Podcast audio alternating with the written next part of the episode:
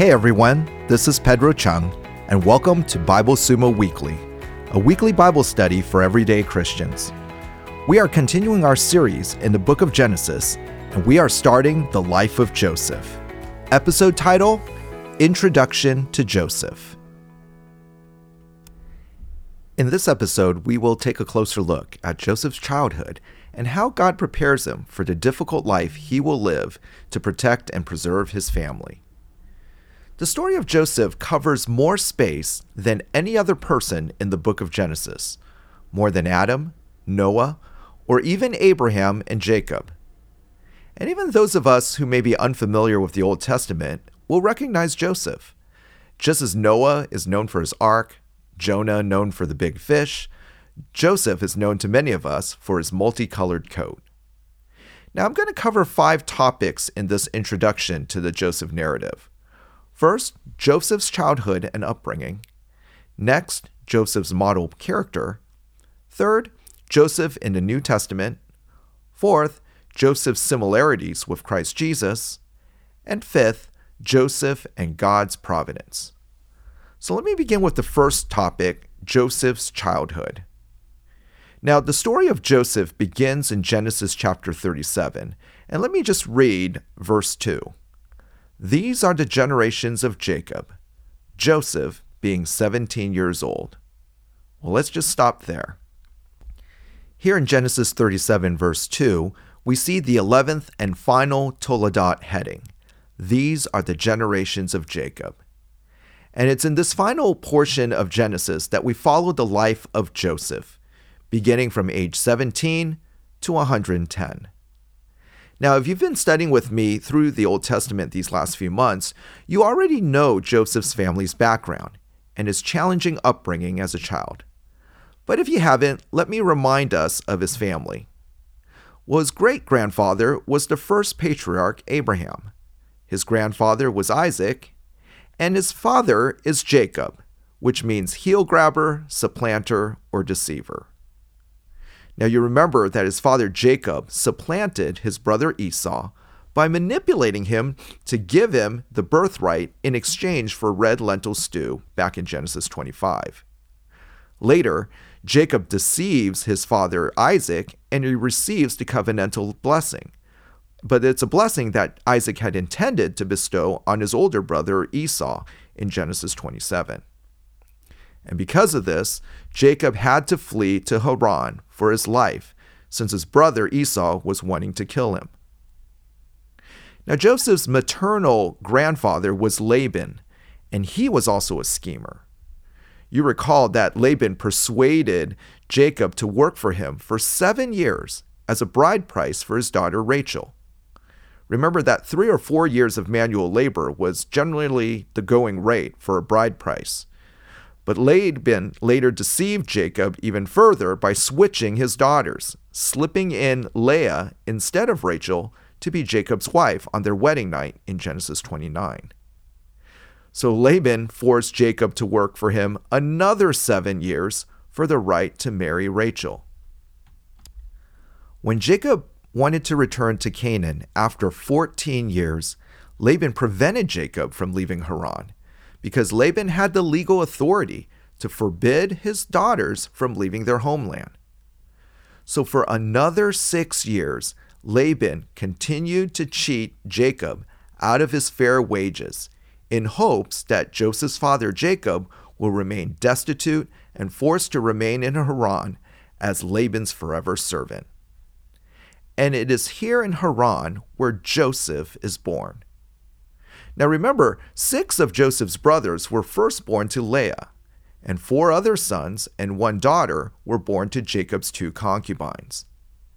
Rachel remained infertile until she finally conceived and gave birth to Joseph. So Joseph is the 11th son born, but he was the firstborn son to Jacob's beloved and favored wife, Rachel. So Jacob had 10 brothers and one sister when he was born. There were four mothers altogether in the family, and there was rivalry and competition between them. And this probably permeated over to Joseph's brothers as well.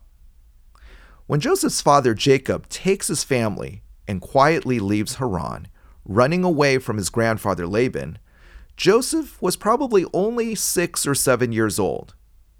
But I'm sure at his age he would have still remembered his family's flight.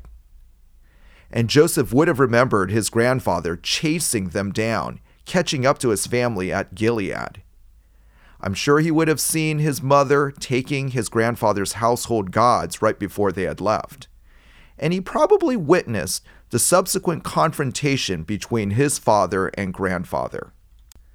He would have heard his grandfather's accusation that dad left without letting grandpa kiss his grandchildren one final time. He may have even helped his family set the boundary markers to confirm the promise that his family would never cross the boundary to visit his grandfather again. I'm sure he understood all of the deceptive tactics employed from his grandfather Laban, his mother Rachel, and his father Jacob. Now, Joseph would have also remembered his uncle Esau approaching with 400 armed men and the threat of death. And he must have remembered crossing the ford at Jabbok in the middle of the night with his mother and brothers without his father. What thoughts must have filled Joseph's mind when he saw his father set his concubines and children in front, followed by Leah and her sons and daughter, and leaving Jacob and his mother Rachel in the back? I mean, Joseph knew he was always favored because his mother Rachel was favored. Joseph would have remembered his sister Dinah being kidnapped and raped before Joseph was even a teenager. And he would have learned that his brothers Simeon and Levi slaughtered all of the male townsmen in Shechem. And he would have also remembered that their family were forced to leave Shechem shortly after they had bought a plot of land to sojourn amongst neighbors that feared and abhorred his family. You know, Joseph wasn't any stranger to seeing death either. He never saw his grandmother, Rebecca, but he did witness the death of her nurse, Deborah. And worse, he sees his mother, Rachel, dying while giving birth to his younger brother, Benjamin. Joseph had an imperfect family. There was pervasive deception, unmerited favoritism, heinous sins like rape and murder, and the unexpected death of his mother. Joseph experienced a lot by the time he was 17.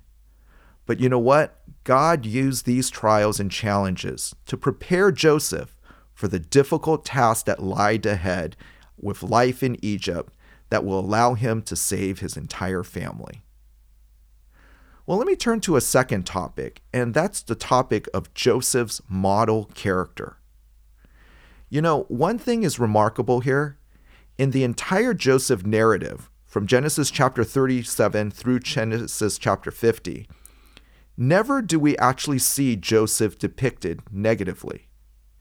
I mean, the book of Genesis highlights faults in most of its heroes of faith. I mean, look at Adam, Noah, Abraham, Isaac, and Jacob. All of them had their faults highlighted.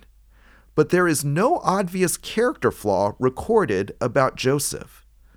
The portrait of Joseph is extraordinary. We really have to be hard pressed to find anything blameworthy in Joseph.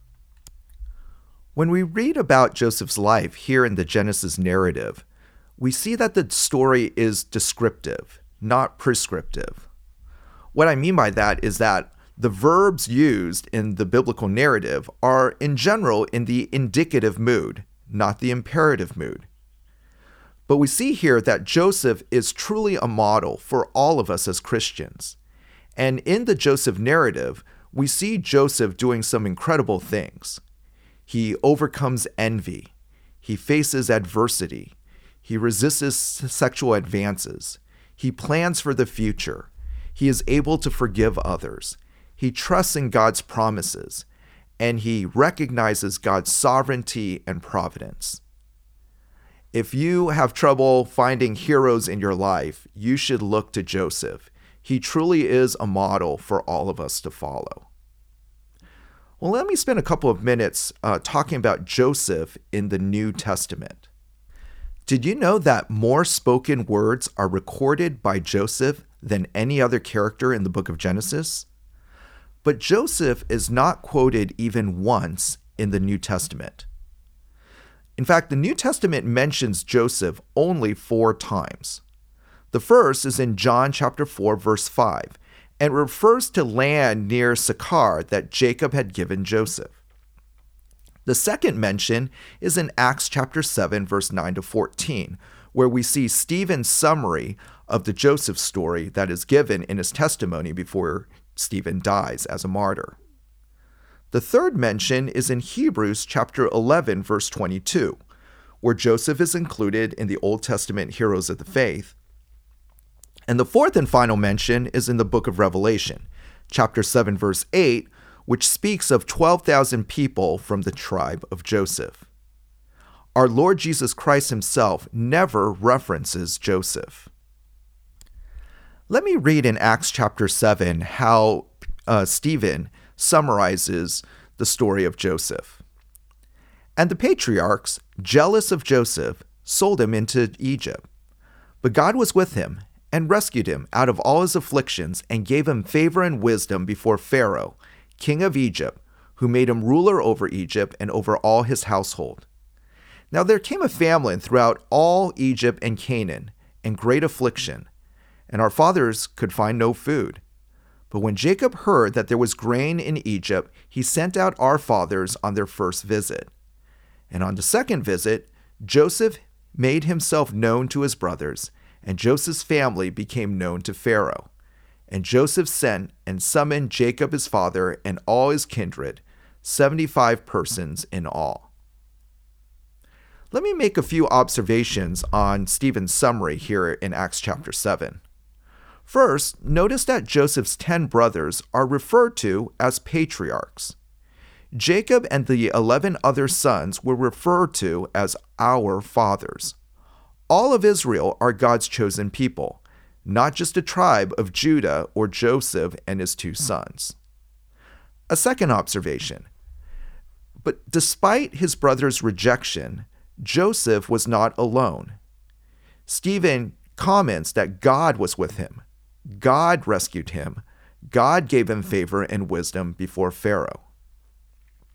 A third observation we see here that Joseph is described as summoning Jacob and their family and household, 75 in all. The main point of Joseph's narrative is that we see that Joseph is able to save the entire family from the great famine that plagued all Egypt and Canaan. Let me read to you Hebrews chapter 11 verse 22. By faith Joseph at the end of his life made mention of the exodus of the Israelites and gave directions concerning his bones. So, before Joseph dies, he instructs his brothers to take his bones and bring them back to Canaan. You see, the final destination in the Joseph narrative is not safety and comfort in Egypt. Joseph only spent a few years of his childhood in the Promised Land, but he was constantly looking forward in faith to God's covenantal promises, knowing that their final destination would be to return to the promised land of Canaan. Let me read to you Genesis chapter 50 verse 24. Joseph said to his brothers, I'm about to die, but God will visit you and bring you up out of this land to the land that he swore to Abraham, to Isaac, and to Jacob. Then Joseph made the sons of Israel swear, saying, God will surely visit you, and you shall carry up my bones from here. So, the New Testament gives us an overall summary of what the big picture is about in this Joseph narrative let me take a look at another topic, and that is Joseph's similarities with Christ Jesus. Now, there are many similarities that we will find between Joseph and our Lord Jesus Christ. In fact, A.W. Pink lists many similarities in his book Gleanings in Genesis, published in 1922. Let me just list to you a few of the similarities. Both Joseph and Jesus were beloved by their fathers. Both Joseph and Jesus were envied and hated without a cause. Both were stripped of their clothing. Both were sold for silver. Both resisted temptation. Both were falsely accused. Both had all people commanded to bow to him. Both had their people not recognize him. Both embraced God's purpose, even though it brought them intense physical harm.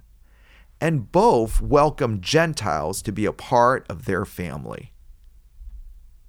Well, let me cover one final topic, and that is Joseph and God's providence. There is perhaps one most important lesson we can learn from the narrative of Joseph. This story is perhaps one of the best examples of the benevolent providence of God. Let me read to you a couple of verses. First, Romans chapter 8 verse 28. And we know that for those who love God, all things work together for good, for those who are called according to his purpose. And in Genesis 50:20 it reads, and this is Joseph speaking, As for you, you meant evil against me but God meant it for good, and to bring it about that many people should be kept alive as they are today. You know, God's providence and the idea of God's providence, it boggles my mind more than any miracle. Let me explain. So, a miracle is when God suspends natural law to do something outside of natural law, like walking on water or raising someone from the dead.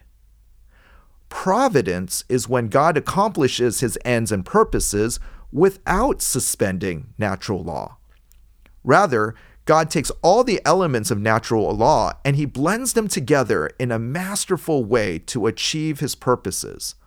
All the actors, their activities, their thoughts and words, all the surrounding events and contingencies. I mean, just think a moment about how God works in the in the Joseph narrative through the various actors through providence. God works in Joseph's father and the multicolored coat that is given to Joseph with favoritism. God worked through Joseph's brothers, even using their sinful jealousy and envy. God worked in bringing the timely arrival of the caravan of Ishmaelites traveling to Egypt while Joseph's brothers and Joseph were at Dothan. God worked through Potiphar and even Potiphar's wife. God worked through the captain of the guard in prison. God worked through Pharaoh and giving him the dreams and needing the interpretation of his dreams. God even worked through a cupbearer and a baker in prison, with the cupbearer who survived remembering Joseph two years later. So, just to recap, we covered Joseph's trials in his childhood, Joseph's model character, Joseph's four references in the New Testament, Joseph's similarities with Christ Jesus, and Joseph's recognition of God's providence. Can you tell a little bit that the Joseph narrative is one of my favorite stories in all of Holy Scripture? Well, thanks for listening to Bible Sumo. And for more information about me or this podcast, visit our website at BibleSumo.com. In our next episode, we will continue our series in Genesis and the Joseph narrative as we study this great adventure orchestrated and recorded by our great God. Subscribe to the podcast to listen to our Bible studies each week.